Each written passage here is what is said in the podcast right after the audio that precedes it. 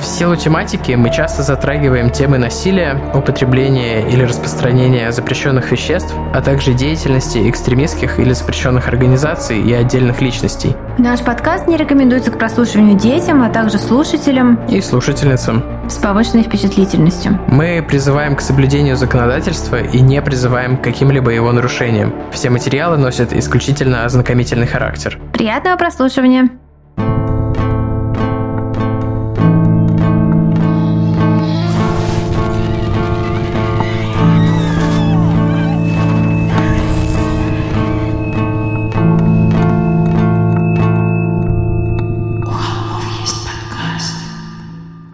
Всем привет, и вы слушаете «У холмов есть подкаст». Привет, это мы, Тима и Валя, и наш очередной выпуск. На самом деле не совсем очередной, а наш сотый выпуск. Но он очередной. Да, После я имею, в виду, я имею в виду, что он юбилейный, и, конечно, если бы, как бы, ну, ну, не знаю, ситуация в мире располагала, то мы бы радовались, праздновали и устраивали бы какие-нибудь гивэвэй и все такое, но мы все еще пока придерживаемся той позиции, которую вот заняли еще в феврале, и пока вот, вот, вот э, немного сбавили градус юмора и веселья, но вернемся обязательно, когда обстоятельства будут другие, обязательно отпразднуем с опозданием наш сотый выпуск, ну или какой там будет, когда все изменится. Да, у меня были разные идеи по поводу тематик этого выпуска, как можно было бы, но все будет, когда, когда будет мирное небо. Ну, на самом деле, тема сегодняшняя одна из тех, которые у нас просили с самого первого выпуска, регулярно всплывает всплывающая так ну, или иначе. вообще да, вообще да, да. Вот, она немножко не такая, как предыдущие несколько наших тем. Ну вот, как мы с февраля стараемся положить, поставить э, наше повествование в какую-то такую историческую рамку, какие-то параллели провести, но здесь она про убийство есть, президента. Здесь тоже есть отчетливая параллель, как это неожиданно легко. Да, она на таком вербальном, или как это назвать, семантическом уровне очень в тему приходится, но да, в общем, без лишних каких-то прелюдий мы сегодня расскажем про убийство Джона Кеннеди.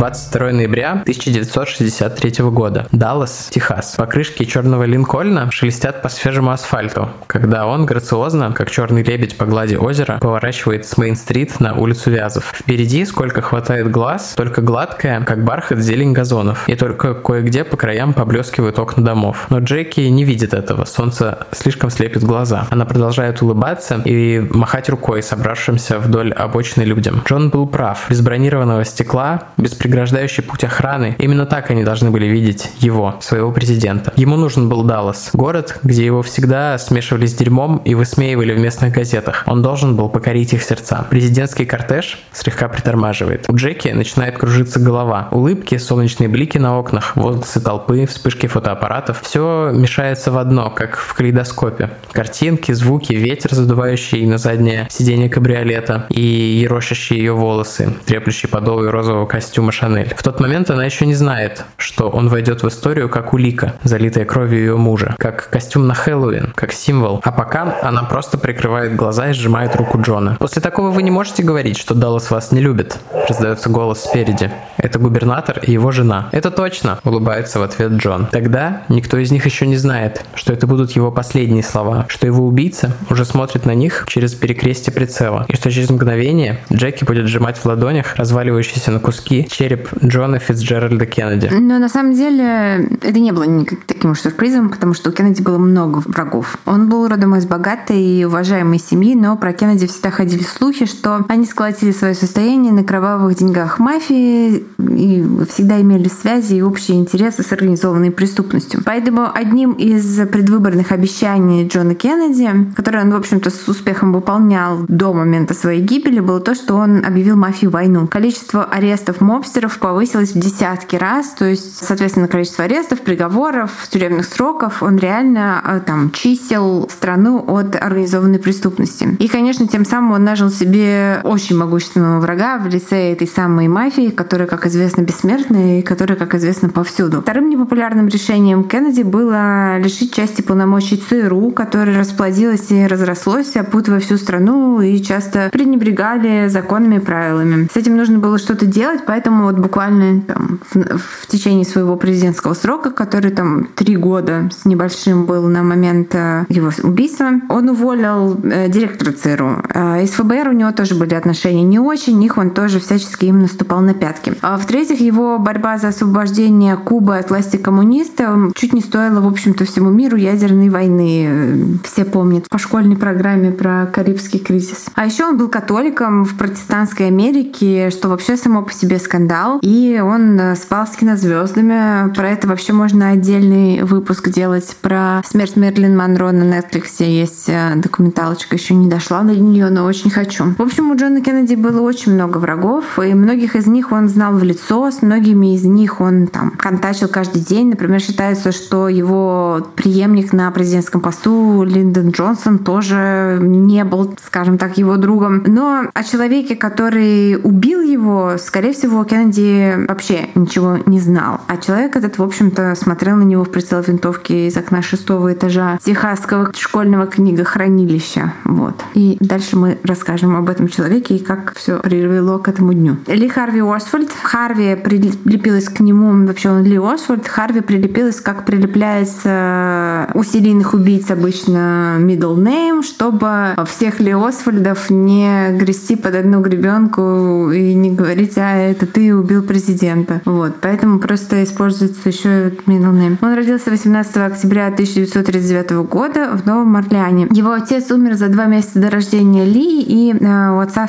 от сердечного приступа он умер. И, кстати говоря, Роберт э, Освальд э, был дальним родственником президента Рузвельта и того самого генерала Ли, генерала конфедерации. Мать Ли, Маргарит, уже имела двоих сыновей, один из них был от первого брака, и оставшись вдовой без средств существованию, она поместила Ли в детский дом. Ли был только уже 4 года, когда его забрала оттуда мать. Это произошло после того, как она во второй раз вышла замуж за своего бывшего мужа, которого, кстати, Ли очень любил и принял как родного отца. Однако а, брак его матери с этим человеком закончился разводом уже спустя несколько лет. Ли очень страдал, а, старшие братья его уехали в армию, и он остался жить вдвоем с матерью, которая была, скажем так, женщиной эксцентричной. Она была сложным и тяжелым человеком, если не сказать большего. Отец Ли был ее третьим мужем, а вот второй муж ушел от нее после того, как она, по некоторым свидетельствам, неоднократно подвергала его домашнему насилию. А со своими тремя сыновьями она часто переезжала из города в город, курсируя между Луизианой, Нью-Йорком и Техасом. Она нигде не задерживалась долго и не могла долго сохранить работу из-за тяжелого вздорного характера и высокомерности. Есть даже по некоторым свидетельствам у нее какие-то ну, с ментальным здоровьем дела, но, конечно, это все есть много материалов про историю убийства Кеннеди изучена каждая каждая пуговица просто, поэтому про эту Маргарит тоже можно отдельно почитать, посмотреть и углубиться, если интересно. Вот, но так мы имеем дело с такой классической маньячной мамой. Вот. Э, это могло бы быть все эти э, факты из биографии, могли бы быть из любого биографии любого нашего маньяка, про которого мы рассказывали вот уже на сотый выпуск, такой копипаст на самом деле. Есть свидетельство о том, что однажды она чудом избежала уголовного преследования, когда работала няней за то, что добавляла снотворное младенцу в молоко, чтобы он лучше спал. Вот. В 1944 году они поселились в Далласе, штат Техас, и прожили 12 лет до очередного переезда. В школе у Ли дела шли с переменным успехом. По каким-то предметам он успевал очень хорошо, по каким-то вообще никак, просто по нулям. Характер он был замкнутого и был склонен к вспышкам ярости. Друзей у него особо не было, кроме матери, которая никуда его не отпускала от себя, которая всячески там ему внушала разные вещи. Когда ему было 12, они с мамой переехали в Нью-Йорк и остановились, когда только приехали у его старшего брата, который жил там, уже был женат и жил там с женой и детьми. Но существовать вместе у них не получилось, потому что в результате одной из своих вспышек гнева Ли ударила свою мать, а потом угрожал ножом жене своего брата. Тима сделал смешное очень лицо. Вот. Вдвоем с матерью они поселились в Бронксе. Там он пошел в школу, но его не приняли одноклассники. Он стал объектом бесконечных насмешек за свой сильный южный акцент и странную манеру поведения. Но он, да, вот есть записи, видеозаписи с пресс-конференции, на которой он участвует после убийства Кеннеди, и он реально такой странноватый чувак. А так ли он вел себя в школе, не знаю, но производит впечатление такого эксцентричного чела. Он начал прогуливать, это заметили учителя и оповестили об этом социальные службы. И Ли даже попал на свидетельствование к психологу в Центре для трудных подростков, но никаких отклонений там у него, как я понимаю, не выявили. Примерно в 14 лет он впервые заинтересовался за то учением Маркса. Это произошло после того, как э, прогремело дело Розенбергов, э, и там он активно, как и весь мир, активно следил за этим делом Розенбергов в прессе. Напомню, речь идет об американских коммунистах Джулиусе и Этель Розенберг, которых обвинили, как я понимаю, заслуженно, потому что они реально были потом по вскрывшимся документам э, завербованы СССР. Их обвинили в шпионаже в пользу СССР. Они были связаны с каким-то... Как, какой-то нетроюродный плетень к забору каких-то инженеров, которые работали над созданием в ядерной программе mm. американской. Ну, Тут просто такая заметка на полях, что не только шпионов э, не, притесняли. Нет, не Например, фильм Трамба про сценариста голливудского, который был вынужден лишиться большей части своего дохода и там писать под псевдонимом просто потому, что он придерживался коммунистических взглядов. Да, но Я коммунистам... Розенбергов казнили.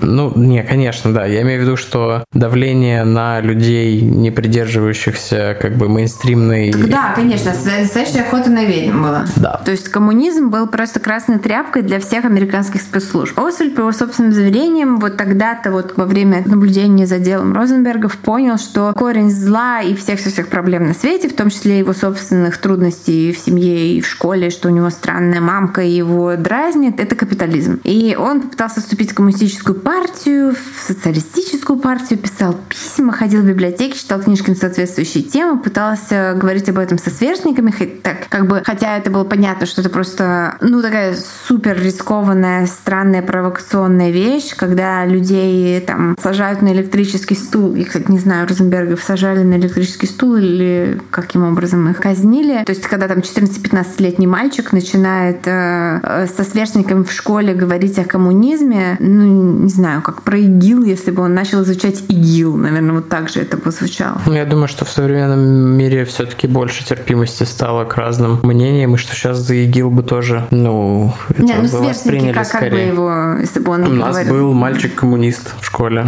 Не, коммунисты в России, как бы не пугайте. Э, ну, согласен. Согласен. Но в то же время все думали, что он странный. Да, я голосовала за Зюганова на каких-то выборах.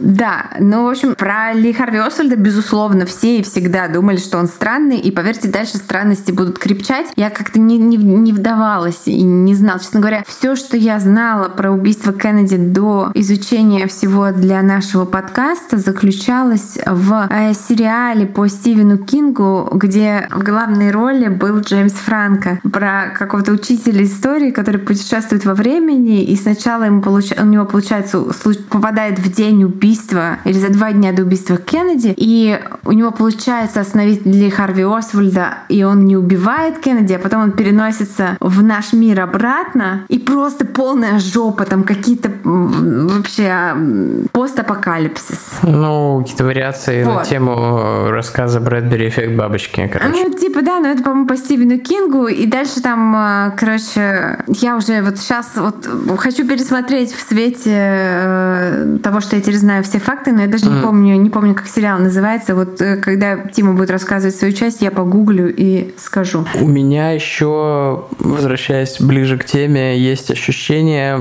такой схожести истории с эм, Марком Дэвидом Чапманом. Безусловно, да. Что вот этот похожий какой-то психологический портрет у Освальда, какой-то типа непонятый, непринятый чел, который хотел войти в историю и привлечь к себе внимание, и выбрал такой неординарный способ для этого. Ну, я, кстати, не знаю, хотел ли Освальд войти в историю, и что он вообще хотел, я так и не поняла для себя. Ну, в одной из документалок, которые я посмотрел, готовясь к выпуску, я слышал какие-то свидетельства его там сослуживцев и каких-то этих КГБшников, расскажем про это чуть позже, которые говорили, что ну вот, когда он приехал в Москву, он ожидал, что его там будут встречать десятки журналистов, и что потом, когда он вернулся в Штаты, тоже он ждал, что там все будут его расспрашивать, что он хотел какого-то внимания. Ну да. Don't we all? Но, кстати, есть э, еще мнение, что в мнении каких-то людей, которые типа одноклассников Освальда, у него какие-то, причем какие-то рандомно, у него какие-то сослуживцы, одноклассники, там среди них оказалось много людей, которые потом э, оставят свой след в истории, но совершенно в других областях. Там какой-то с ним служил чел, который или в школе учился чел, который потом основал культ, там еще что-то, короче, интересненько так. В общем, говорили, что на самом деле он не изучал там в подростковом возрасте глубоко учение Маркса и просто там нахватался по верхам каких-то фразочек и говорил их, чтобы там поэпатировать, э, показаться интересным, там, не знаю, склеить каких-нибудь девчонок, как-то так. То есть, что не было в нем настоящего глубинного интереса. Это был просто способ, э, ну, вот как сказал Тима, привлечь к себе внимание. Не знаю. Нет, не, не, не разобралась в этом так глубоко, чтобы понять. А в январе 54 года Освальд и его мама решают таки уехать из Нью-Йорка и вернуться в родной город его матери, Новый Орлеан. Там Ли устраивается в школу, но его увлечение марксизмом и коммунизмом вызывает только насмешки, учеба у него все не ладится. В итоге в 17 лет он из школы уходит, бросает ее не закончив и записывается в морские хатинцы, так же, как и его старший брат, которого он считает вообще своим кумиром. И как потом этот старший брат э, расскажет, типа, что он это сделал только лишь потому, чтобы каким-то образом хотя бы каким-то вырваться из-под контроля своей деспотичной и невменяемой матери. Вот. А не потому, что у него было там призвание идти служить э, в армии. Но о своем выборе пойти в армию Ли очень скоро пожалел, потому что коллеги по службе едва ли отнеслись к нему большим уважением и дружбой, чем еще недавно его там недавние одноклассники. Почти сразу же его э, наградили весьма неприятным прозвищем кролик Ози, и, э, как я понимаю, это было связано с тем, что он был э, невысоким, 173 сантиметра и весил 60 килограмм. А чуть позже, когда стало известно о его политических взглядах, эм, которые он и тут не скрывал, и всем вещал про марксизм, ленинизм, коммунизм, социализм, опять же, мы говорим про разгар холодной войны, когда за это там, не знаю, сажали, увольняли и так далее. Он об этом открыто говорил в армии, и его стали звать Освальдскович. Вот. Шутка за 300 от американцев. Шутка за 300, да. Видимо, это было обидно, не знаю. Хотя если ты ходишь и рассказываешь э, о том, как тебе нравится Советский Союз, тебя начинают звать типа советским именем, типа. Ну, скорее наверное, каким-то я даже Польским. не знаю. Типа таким, да. Чешским. Ну, в общем, вос... не знаю. таким восточноевропейским. Ну, как, как все знают, в Америке никто не может показать, где на карте находится ни, никакая европейская страна. Я на днях смотрел видео про то, откуда больше всего пилотов Формулы-1 успешных. И человек такой, немногие могут на карте показать Финляндию. Я такой, э, немногие американцы, наверное. Да. Ну, кстати, если карта, где вообще нет никаких границ, она просто белая. Есть э, типа мем, основанный на реальных событиях, что когда в, России, в, фу, в Штатах на улице просили американцев на карте всего мира, два полушария, показать, где Ирак. Все показали Мексику. Несколько, э, ну, типа, несколько десятков ответов были на территории США, точку показывали люди. Mm-hmm. Ну, я охотно верю. Да, и вот э, в ходе службы в морской пехоте э, Ли Харвесуль был распределен на обучение по специальности оператор радиолокационной установки. Вот я долго узнавала, что это вот, когда на английском читала всякое, что вот это вот э, за штука, которой он, чем он занимался. Вот. И он был отправлен на службу в военную, на военную базу США в Японии. Там же он, как и все морские пехотинцы, прошел обучение по стрельбе. И его навыки были признаны средними, особо снайперского дарования он не имел. У него была квалификация марксмен, это низшая из трех ступеней. Там эксперт, шарпшутер и марксмен. Шарпшутер — это то, что нужно для того, чтобы тебя там потом в снайперы распределили. Марксмен — это типа достаточно, чтобы тебя не, не зафейлили и не выгнали из морских пехотинцев, как я понимаю. Я вот. не разбираюсь, поэтому я не могу не, не но, могу не подтвердить, не опровергнуть. Но, короче, нарезной батон возможен. А на службу в армии не шла Освальда так уж гладко. Сначала он прострелил себе руку. И за это его наказали, я так понимаю, он э, какой-то там даже, возможно, трибунал был. Ну, то есть он явно нарушил какие-то правила, протоколы обращения с оружием. И мало того, что прострелил себе руку, еще его и наказали. Потом он подрался с сержантом, сержантом, которого считал виновным в том, что его наказали на несч... за несчастный случай с рукой. Я очень смеялась.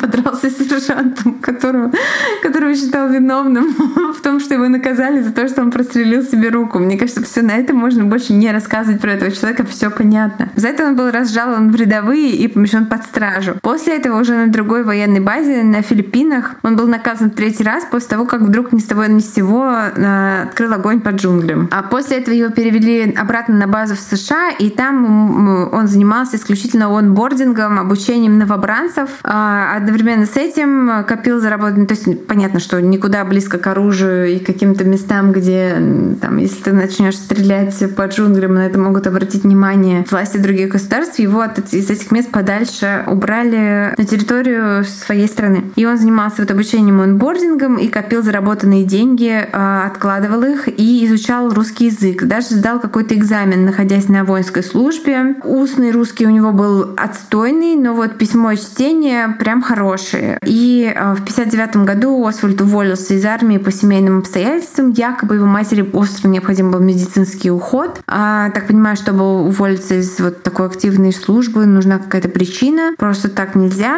И вот этот медицинский уход за матерью был засчитан как причина, и его зачислили в запас. После увольнения он буквально пару дней провел с матерью, а потом сел на пароход и отправился в Европу. Там он какими-то сложными путями доехал до Хельсинки, потому что тогда не было такого вот единого пространства евросоюзного, как есть сейчас. И в Хельсинки он получил советскую визу, которая действовала, правда, всего одну неделю. И на поезде отправился в Москву. По прибытии он почти сразу же сказал своему турагенту, типа того, не знаю, как это правильно назвать. Я так понимаю, что э, нельзя было просто так Ну да, ну типа как в Туркменистане. В... Ну типа твой тур агент, если вы понимаете, о чем я. Mm-hmm. Сказал, что хотел бы подать документы на советское гражданство. Когда его спросили о причинах такого желания, он мотивировал это тем, что является коммунистом, хочет жить в коммунистической стране. Ну, его заявка была отклонена. Он попытался пойти через другие инстанции тогда. Но 21 декабря, в день, когда его виза действовала, вот,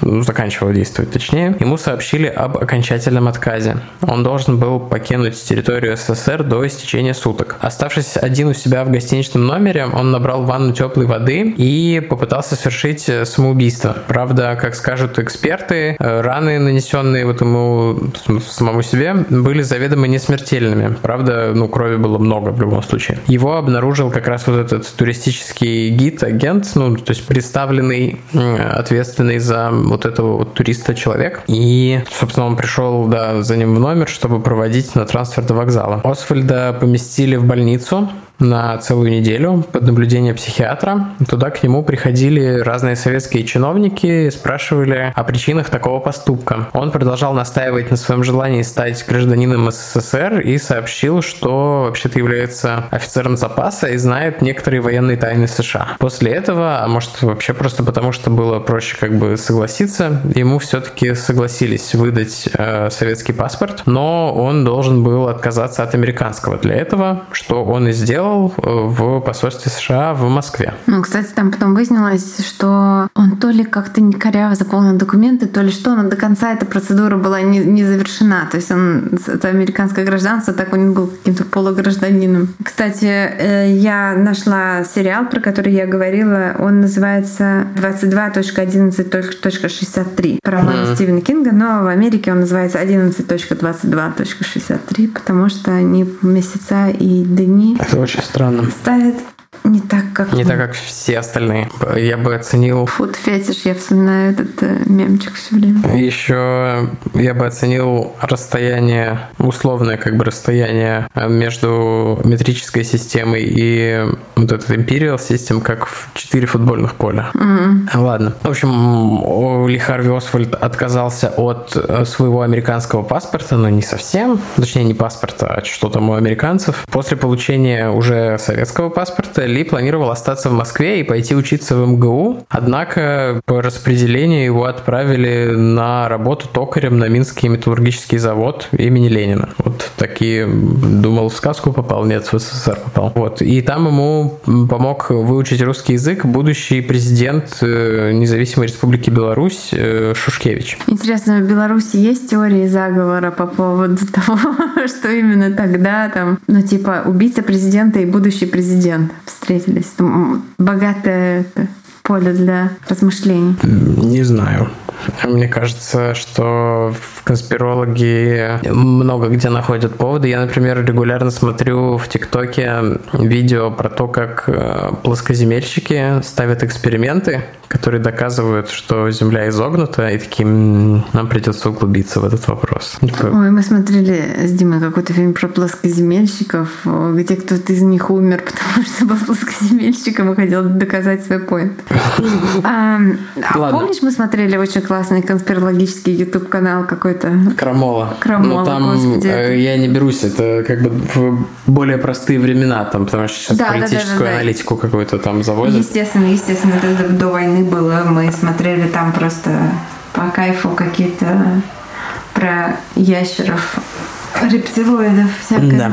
Это было классно. Вот. Ам, В общем, приехал в Минск, поселился там, э, Ли Харви Освальд, и работа токаря была довольно тяжелой. Плюс дружить с ним никто особо не хотел, потому что он был под постоянным надзором, надзором КГБ, и ну, никто как бы, в общем, близко к этим трем буквам подходить, конечно же, не хотел. Очень понятный импульс. Конечно, его поселили в отдельную однокомнатную квартиру там, в элитном доме, и он получал там денег несколько больше, чем рядовой токарь. Ну, конечно, это все равно была совсем не та жизнь, в которой он жил в США, и на которую рассчитывал в СССР, там, насмотревшись, в общем, пропаганды и каких-то там своих романтических представлений о том, как устроен коммунизм. Как он писал в своем дневнике, даже то немногое, что он зарабатывал, было абсолютно не на что потратить. В Минске не было ни ночных клубов, ни дайнеров, ни боулингов, вообще никаких развлечений. Но у него были там отношения с женщинами с разными.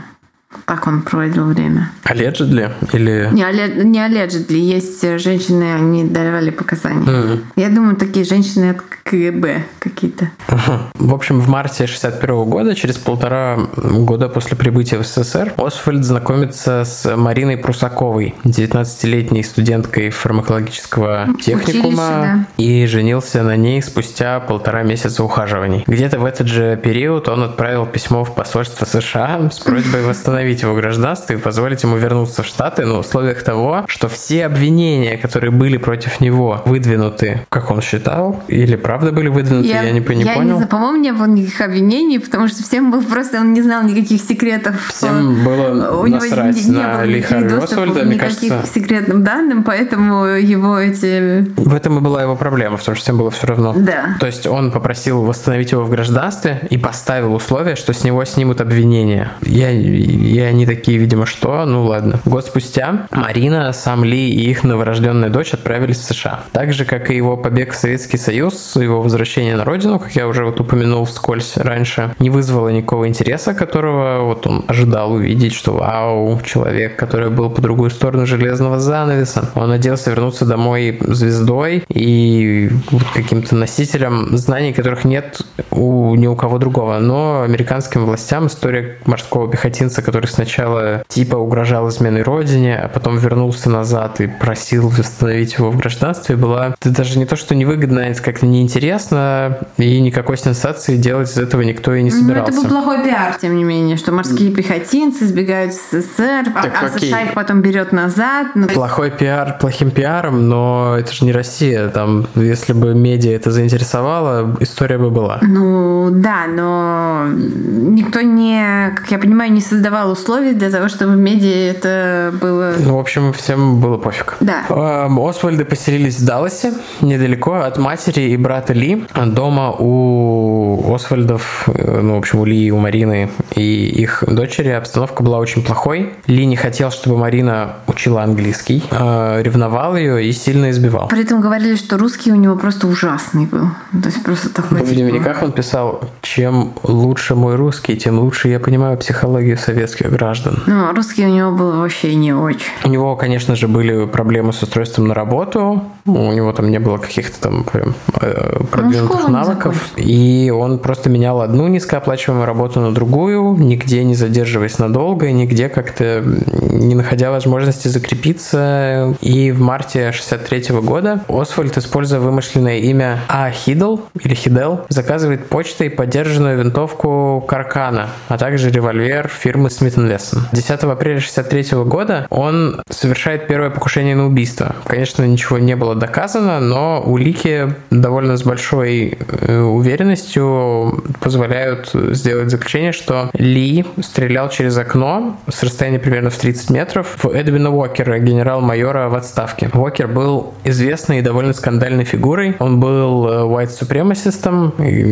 это сейчас для тех, кто не в курсе, white supremacy переводится как превосходство белых. Это вот такая начавшийся с э, времен рабовладельческого строя в Штатах и там Куклукс-клана и продолжающийся до сих пор. Это такое полуфилософское, полуконспирологическое, полувсратое представление о том, что... Стопроцентно всратое. Ну, конечно, да, стопроцентно всратое а, представление о том, что типа белые круче и должны управлять остальными расами, особенно там типа в контексте американского общества, э, опираются там они на статистику статистику а ну вот смотрите, все судьи в 19 веке были белые, потому что, типа, не белые люди не могли занять кресло судьи в силу интеллектуальных способностей. На самом деле законы были такие, что не могли, и поэтому вся их статистика очень э, всратая и не опирающаяся на реальность. Ну ладно, это маленькое отклонение. В общем, вот этот вот э, white supremacist э, генерал-майор был задержан за высказывание против э, приема в университет чернокожего студента.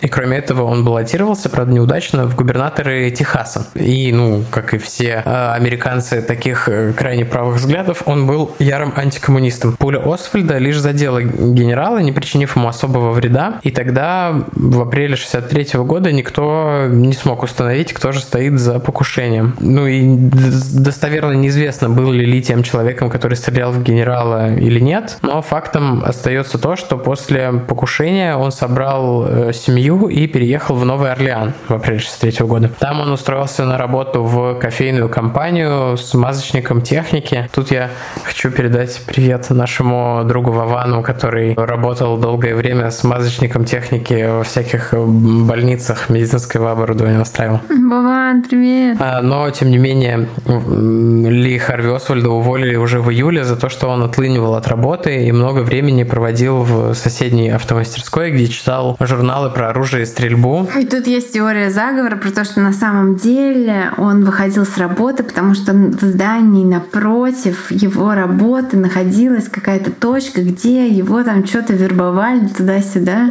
Ну, понятно. О, кстати, давай тут тогда скажем, что мы про теории теории заговора и их э, аналитику планируем сделать так, следующий выпуск. Скажем так, э, считается, что убийство президента Кеннеди — это точка отсчета современных, э, вот всех современных теорий заговора американских, потому что мне кажется, что Америка — родина этого добра. Американцы конспир... никогда не садились на Луну, это советская теория заговора. Мне кажется, что это в Америке родилась эта замечательная вещь, которая потом... Они же сами против себя конспира...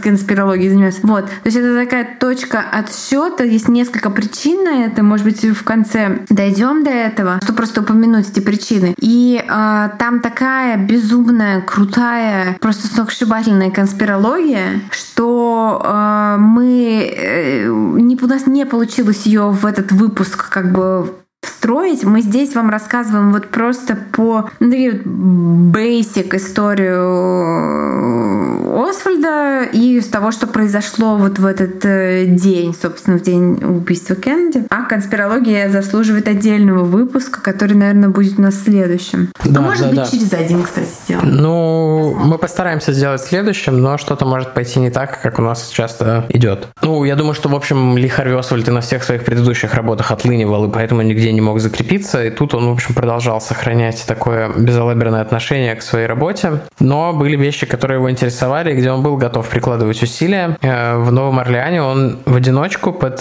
псевдонимом A.J. Хайдел, опять использовал эту фамилию, открыл ячейку про-кубинской антикастровской организации. Поясню, я там не суперэксперт, но из материалов, которые мы изучали, я понял, что были такие движения в то время, которые поддерживали коммунизм на Кубе, но были против конкретно Фиделя Кастро. И вот была такая целая организация в Соединенных Штатах, у которой там был head-офис условно в Нью-Йорке, то есть она была не совсем легальная, но тем не менее. И Ли Харви Освальд активно печатал и распространял листовки, и даже намеревался как бы арендовать офис, и параллельно пытался внедриться в про-кастровскую организацию, выходил на контакт с ее лидером, но вот эта вот его неудачная попытка внедрения закончилась конфликтом и дракой, из-за которой Освальд и члены про-кастровской организации были задержаны полицией, и в качестве, ну, в общем, да, то есть это такая небольшая диверсия, не знаю, не супер удачная, наверное, но в качестве лидера ячейки антикастровской вот этой вот организации он даже попал на дебаты на местную радиостанцию, где его оппонентом был тот самый человек, в организацию которого он пытался внедриться и с которым подрался. Это просто э, серии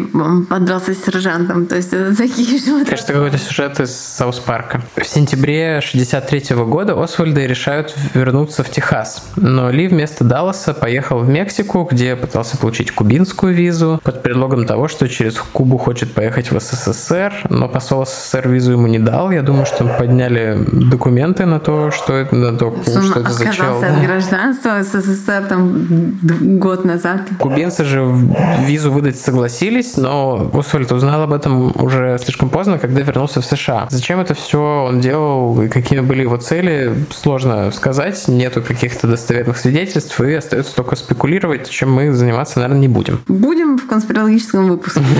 Освальд вернулся в Даллас 3 октября 1963 года. Его жена и ребенок поселились в городе Ирвинг недалеко от Далласа. По некоторым свидетельствам, Марина, устав от насилия и побоев, просто выгнала Ли из дома, сказала, чтобы он валил, и жить вместе они не будут. Но периодически, как я понимаю, она его все же пускала к себе, потом выгоняла. А Освальд снял комнату в Далласе под именем О.H. Ли. 14 октября он узнал от подруги своей жены про вакансию в Техасском школьном книгохранилище. Это была скучная монотонная работа с минимальной почасовой платой труда. Ли должен был собирать заказы, которые приходили из школы библиотек. А в это же время Освальдом начинает интересоваться ЦРУ, которая узнает от своих агентов в Мехико, что Освальд посещал советское и кубинское посольство, что для них, естественно, двойной красный флаг. Его помечают как возможного Буквально. шпиона. Да, кстати, вот здесь очень много красных флагов. Red flag, red flag в этом выпуске. К нему в дом несколько раз приходят агенты, но так его и не застают там. Однако им удается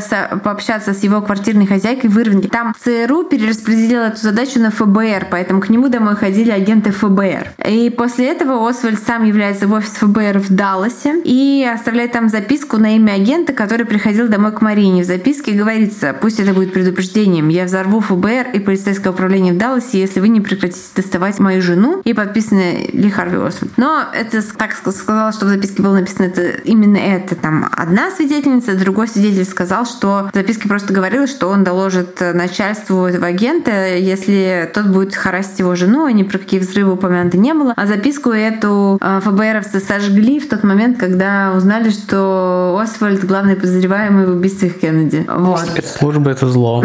Просто зачем мы сожгли записку, дебилы?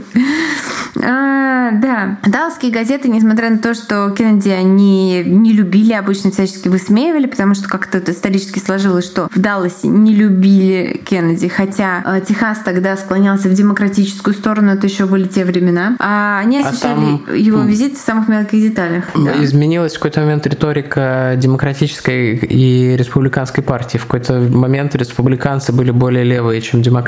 Ну, это, ну, в общем... Ну, ну да, наверное, да. Это отдельная тема, в которую не хочется углубляться, мы и так очень много уходили в какие-то сторонние темы в этом выпуске. Да, как мы уже говорили в начале, Кеннеди очень нужен был Даллас, необходимы были эти избиратели, поэтому он принял решение ехать... Э, ему, у него как бы это был третий год его срока, то есть э, ему скоро нужно, ему уже активно нужно было думать про перевыборы. А в Америке, как известно, очень редко, когда президенты не избирают на второй срок. То есть Трамп какой-то там первый президент за 120 Нет. лет или что-то. А, предыдущий был Джордж Буш старший. Ты уверен? Да. Ну, первый в этом веке президент, которого не переизбирали на второй срок. Почти не облажался. Газеты максимально в деталях освещали его визит, и из него решено было сделать э, массовое мероприятие, э, чтобы вот президент был близко к народу, и Кеннеди принял решение ехать э, в своем кабриолете, который вот, это был Линкольн лимузин с открытым верхом, который они возили с собой, вот как машину этого Папы Римского возят с собой специальную, где он там стоит и всех благословляет, и заблокированным стеклом такая фиготка. Вот ее возят за ним э, во все его поездки, а тут вот была машина президента, которая... Там, кстати, с этой машиной президента еще будет случай, что поскольку она нужна была Линдону Джонсону, которого тут же у него была инаугурация просто не успевшего еще буквально остыть трупа Кеннеди в самолете. на борту самолета, да, их борта номер один. А машину а, спецслужба, секретная служба президента, они ее вымыли тряпками, пока там типа э, Кеннеди был в больнице и там еще, ну как только вот его констатировали смерть, они вымыли эту всю машину тряпками, вот, э, потому что им нужно было ее тоже отправлять обратно, потому что на ней новому президенту нужно было там ехать через три дня где-то еще. Тут, кстати, да, еще Валя говорила про машину Папы Римского, которая стала так выглядеть, в общем, после покушения на Иоанна Павла II.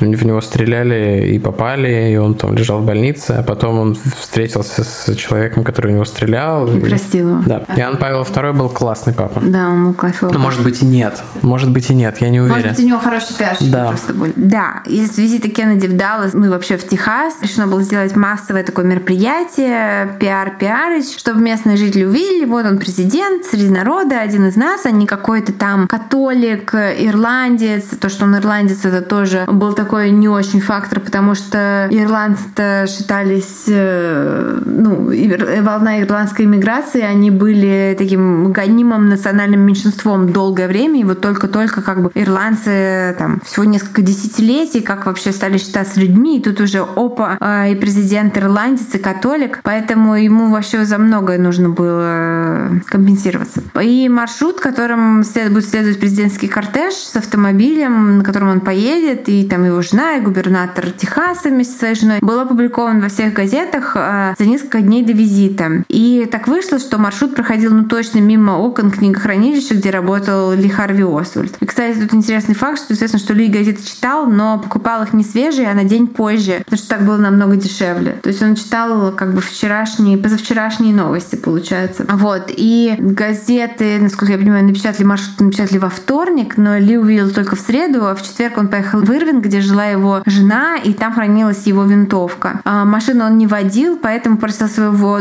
коллегу из э, вот этого книгохранилища подвести его туда и обратно под предлогом, что ему срочно понадобились карнизы на окна. Вот. И потому что винтовка хранилась э, в бумажном пакете, это все выглядело как такой типа сложенный карниз какой-то. С карнизом с этим какая-то муть. И дома, когда Ли пришел домой, э, значит, он упрашивал Марину, типа, там, его взять назад, и там есть спекулируют, что, типа, если бы Марина его там приняла и обняла и как бы не, не выгнала, то э, Кеннеди был бы жив, и, типа, там есть даже некоторые просто особо, особо одаренные люди, которые винят э, Марину в том, что из-за нее, типа, умер Кеннеди, потому что это она, типа, мужика довела, и он застрелил президента. Марина жертва домашнего насилия, вот. И как бы выгнав этого придурка, она поступила абсолютно правильно. Он оставил все свои деньги, обручальное кольцо, э, в общем, таким своеобразным образом попрощался с ней. И э,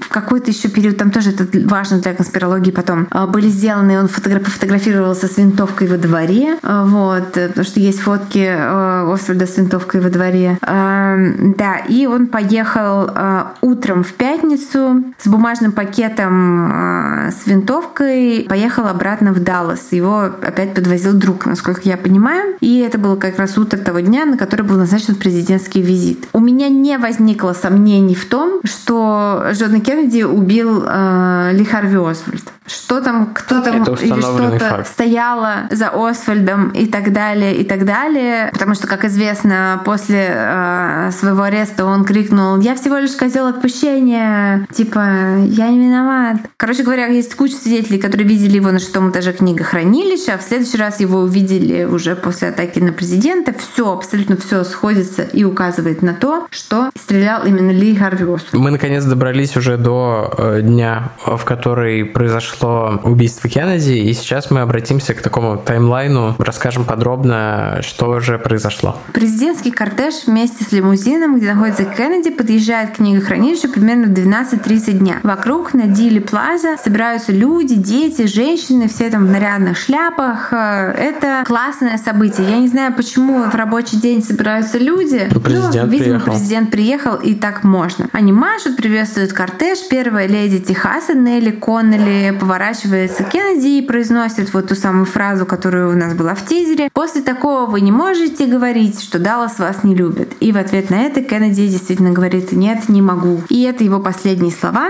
Он взмахивает рукой. И тут губернатор Коннелли, ветеран Второй мировой войны и заядлый охотник, а, который едет на переднем сиденье вместе со своей женой Нелли, а, он потом скажет, что а, когда в него будут брать показания, что он сразу узнал звук выстрела из мощной винтовки, хотя в толпе многие люди, вот кто был там вот в этот момент, скажут, что звук был похож скорее на, как это называется, когда пердешь выхлопной трубы. А, ну понятно, когда взрывается недогоревший бензин в выхлопе, да. Вот, вот на это или что какая-то петарда или что-то такое. Но вот губернатор узнал этот звук и сразу напрягся. Но первая пуля пролетела мимо них, и уже потом во время следствия, которое будет длиться официально 8 месяцев, а неофициально оно, в общем-то, идет по сей день, потому что до сих пор люди находят какие-то новые улики, аргументы и не соглашаются, соглашаются и спорят. А было установлено, что пуля, ударившись в мостовую, отколола от нее кусочек вот камня, и он вошел в щеку одного из а, людей, вот мирных техасцев, которые там были на площади. Если мирные техасцы существуют, конечно. Да, и в свете последних событий про Техас вообще без боли не мож- невозможно говорить. Но тогда, 22 ноября 63-го, все происходит так быстро, что никто не успевает вообще ничего понять. Второй выстрел губернатор не слышит, но чувствует, как пуля входит ему в спину в тот момент, когда он поворачивается к президенту. Кеннеди же скидывает руки вверх к лицу. Это все заснято на видео. Вот сами кадры вот выстрелов, они существуют, их можно посмотреть на ютубе. Кто-то из толпы снимал все это на, на видеокамеру, и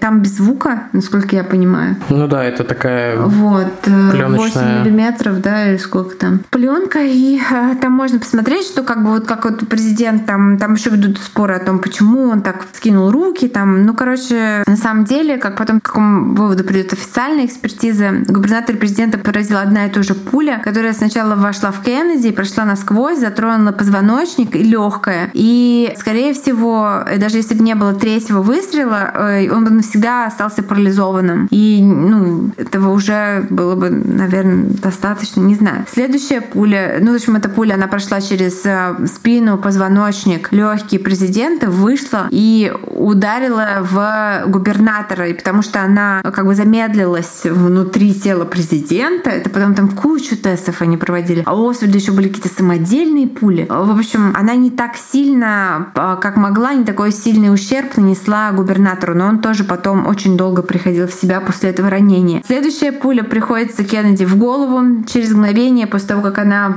попадает в него, вся машина и все в салоне покрыто частицами его мозга, осколками костей, брызгами крови. И вместо, как я понимаю, это левое вот э, лицо у него осталось, но вот левое э, висок и над виском вот это все ему снесло. То есть огромная рана. Ну, я так а, понимаю, что после первого ранения он наклонил голову вниз, да? Да, и эта пуля затем вошла ему в руку, выйдя из черепа и раздробила запястье. А первая леди Джеки Кеннеди в этот момент наклоняется назад. Ну, это она тоже так поползла назад. ползет назад, это видно на пленке и тянется как будто бы к какому-то предмету э, на капоте лимузина. На багажнике. На багажнике лимузина. Нарезной батон Forever. И этот фрагмент — это кусок э, мозгового вещества и черепа ее мужа, который она потом будет долго вот держать в руке до самого приезда в больницу. А ее вот розовый костюм Шанель весь будет испачкан кровью мужа, и она его откажется снимать до следующего дня, то есть до момента, когда она приедет уже в э, Вашингтон. Она до этого момента все еще в этом костюме э, так и будет ходить, и на фотках инаугурации этого вице-президента Линдона Джонсона она, собственно, вот в этом э, костюме и будет. В этот момент в машину сзади забирается один из агентов секретной службы президента, который, кстати, по показаниям очевидцев, накануне убийства праздновали что-то всем коллективом до 6 часов утра. Они бухали в баре и были, мягко говоря, либо супер с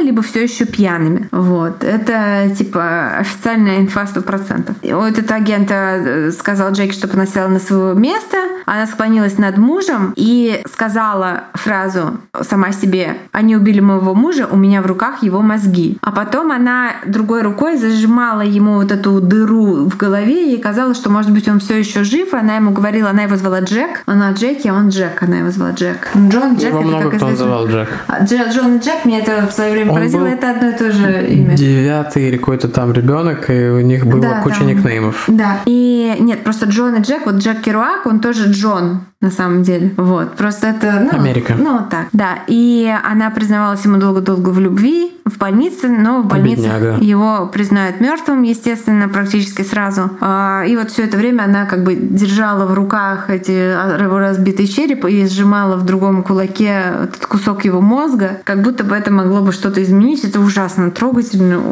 ужасно жалко вообще. Потому что, ну, как бы Кеннеди-то потаскун, он там вообще а, герой-любовничек тот еще, вот. Но она там, не- ну, как бы про, про это тоже очень-очень много всего. Там можно вот любую вот, если бы это был, не знаю, история про Кеннеди, была бы, как, не знаю, статья в Википедии, там каждое слово было бы подчеркнуто, как что есть отдельная статья. Ты сейчас э, предположила, что нет статьи про Джона Кеннеди в Википедии. Я не видела ее просто. Вот. А, наверное, наверное, она так и Валя просто выглядит. послушала, м, помимо прочих материалов, какой-то 20-часовой подкаст, как всегда.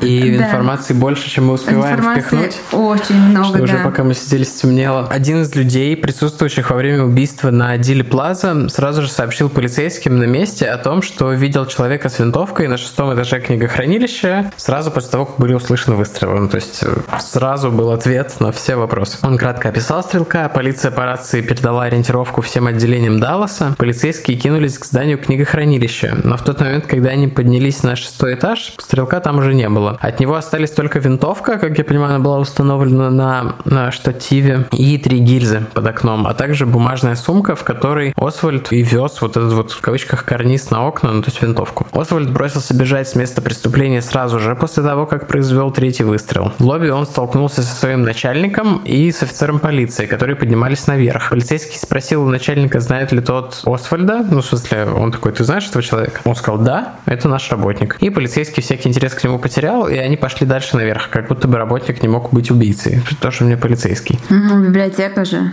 Не книга- Книгохранилище. Никто не мог предположить, что стрелок будет сотрудником. Точнее, не смогли сразу это предположить. В общем, ожидали увидеть кого-то постороннего. Делу также помогло то, что Освальд выглядел совершенно спокойно и неторопливо шел, и даже остановился, чтобы купить и выпить банку колы. Пока он пил колу, мимо проходила еще одна его коллега, которая сообщила ему, что в президента стреляли. А в ответ на это он пробормотал что-то неразборчивое. Освальду удалось проскользнуть из книгохранилища через главный вход, выйти, получается, через главный выход. Вот, э, шучу. За несколько минут до того, как здание опечатали полицейские. Выйдя на улицу, он сел в автобус, но из-за случившегося были огромные пробки, поэтому он проехал совсем немного, после чего автобус начал разворачиваться и возвращаться обратно в депо. Его это совершенно не устраивало, он попросил выпустить его, не доезжая, и взял такси. Добравшись до дома, он надел куртку и вышел на улицу, отправившись на автобусную остановку. Тем временем в книгохранилище выяснили что Освальд единственный сотрудник, которого не оказалось на месте, после того, как полиция начала вот сверять, кто находился в здании в момент убийства Кеннеди. А Освальд даже заметил на улице офицер Джей Ди Типпет, патрулирующий район на машине. По рации он получил ориентировку стрелка,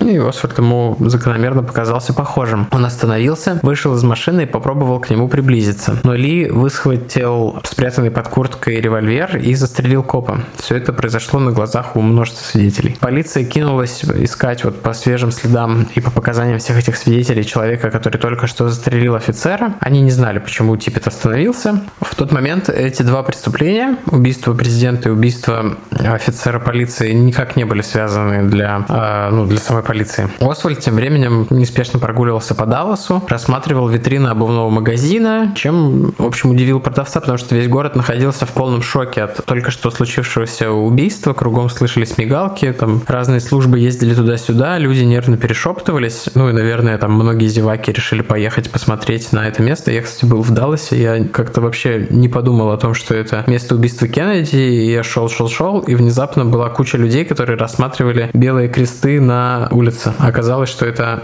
три, отмечено три точки, где Не то, что кресты, находилось... а кре- Ну, крестики крестики, белые. да. Да, да. Это точки, на которых находился кортеж во время трех выстрелов. И там еще открыто всегда, по-моему, окно этого книгохранилища. Там музей. Ну, в общем, вот. Тут к этой площади там люди стягивались. В общем, никто свои какие-то бытовые повседневные дела не делал, потому что событие было из ряда вон выходящее. Это, в общем, показалось подозрительным для продавца. Он высунулся из двери и проследил взглядом за странным человеком, а потом оповестил полицию, что тот спрятался в ближайшем кинотеатре и проскочил туда, не заплатив, минуя кассу. Прибывшая полиция ворвалась в зал кинотеатра, они включили свет. Освальд сидел в пустом зале. «Ну что, все кончено», — сказал он, увидев полицию. Затем Ли наставил на полицейского револьвер, но спусковой крючок заело, выстрела не последовало, и полицейский выхватил оружие Освальда, вывел его из кинотеатра. Освальд сопротивлялся и кричал, что он жертва полицейского произвола. Да как же так? Мы же в Америке. Уважайте мои права и все такое. Через несколько часов ему предъявили, во-первых, обвинение в убийстве офицера Типпета. Освальд был этому крайне удивлен, потому что он вновь попал в ситуацию, когда он сделал что-то из ряда вон выходящее, там, когда бежал в СССР, или как потом вернулся в США, а, а сенсации не происходило. И внимание он получил совсем не за то, на что рассчитывал. Потому что в глазах полиции он был просто убийцей копа, что, в общем, серьезное преступление, но не киллером президента. Очень скоро, в общем, конечно, полицейские поняли, с кем имеют дело, и тогда была созвана пресс-конференция, на которую вывели арестованного, Валя про нее говорила. И тут же Ли крикнул, что никого не убивал, все, как Валя рассказала уже. Да, сори.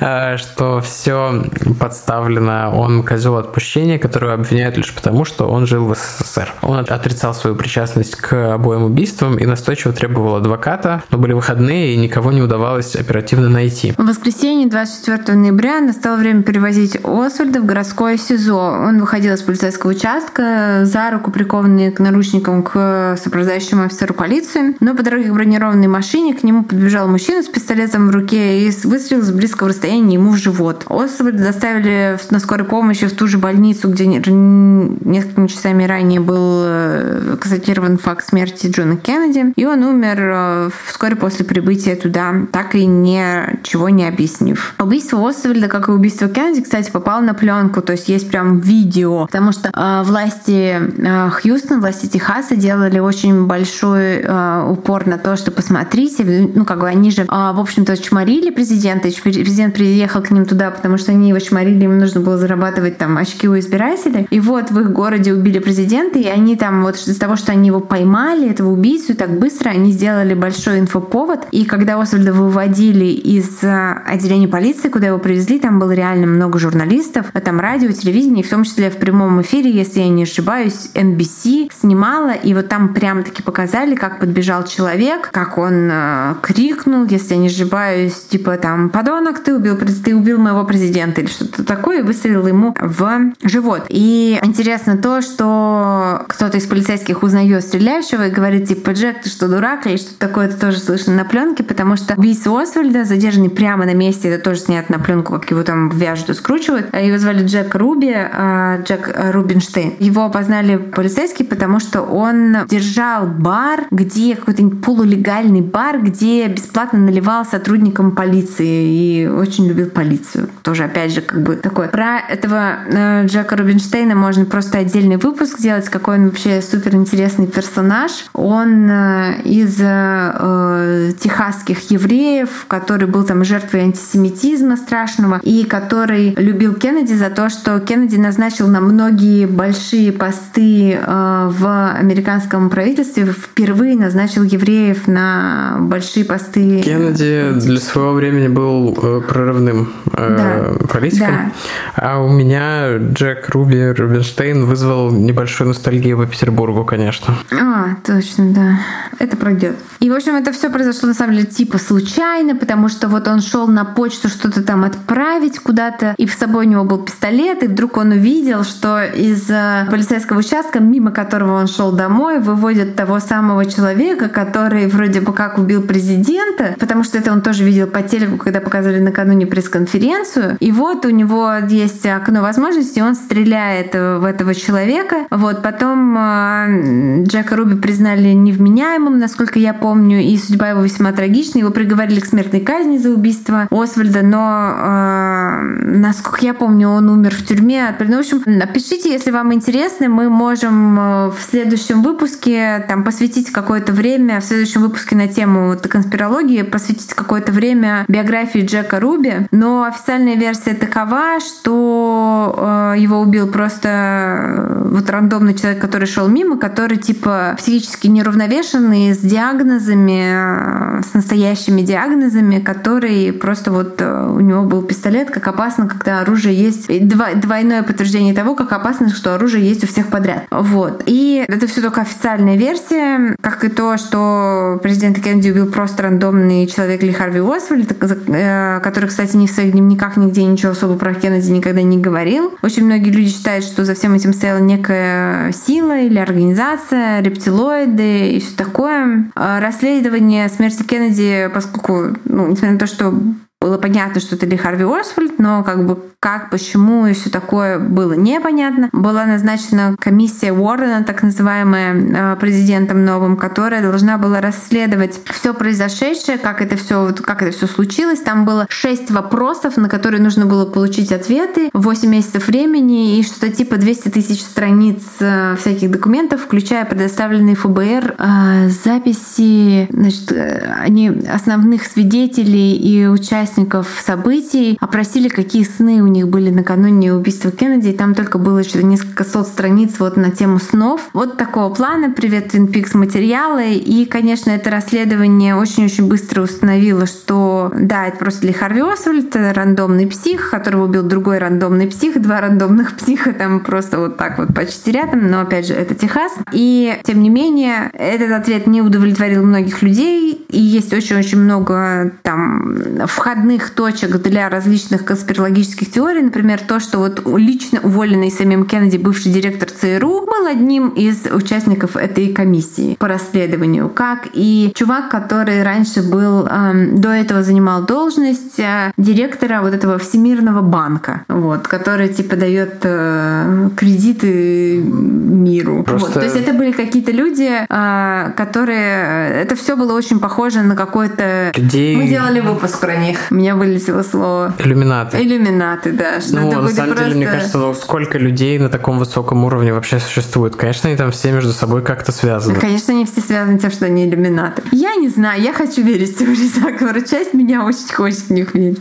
Да, да. И, собственно, да, как я уже сказала, смерть Кеннеди считается отправной точкой для вот мира, мира всего вот этого всех ну, теорий ну заговора. как? Ну, новых теорий ну, заговора. Ну, то есть там про кровавые наветы, это средневековая теория заговора, которая в итоге вылилась там в погромы с черту оседлости и все такое. Ну да, но мне кажется, что вот э, рептилоиды и всякое такое, это вот э, все. Кстати, возможно, вот я специально почитаю про рептилоидов. Э, Хорошо. И э, в конспирологическом выпуске будет сайт-бар про рептилоидов. А, ну, ну, не одно, так другое. Что-то бы запустило. Да. Ну, в общем, это событие, потому что там, ну, есть, есть события.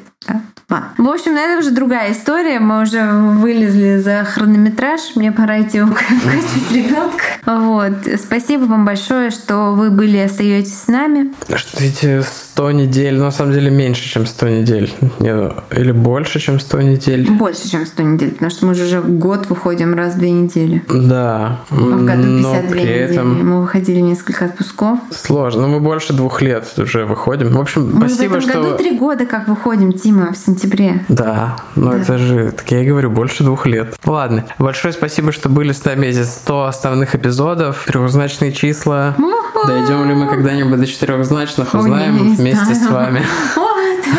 Вот, большое спасибо. Спасибо. И до новых встреч, пока. Это подожди, если четырехзначно, это сколько мне лет будет, если мы 100 выпусков делать за два с половиной года? Но вдруг Два с половиной года умножить на, работой. на 10, это 25 лет еще? Ну, наверное, мы не дойдем до четырехзначных выпусков, окей. 25 лет подкаст. Это мне будет 58 лет. Будете ли вы слушать? Занимательная арифметика с Валентиной Назаровой. Да. Ладно, большое спасибо. Спасибо. И пока. Пока. Пока.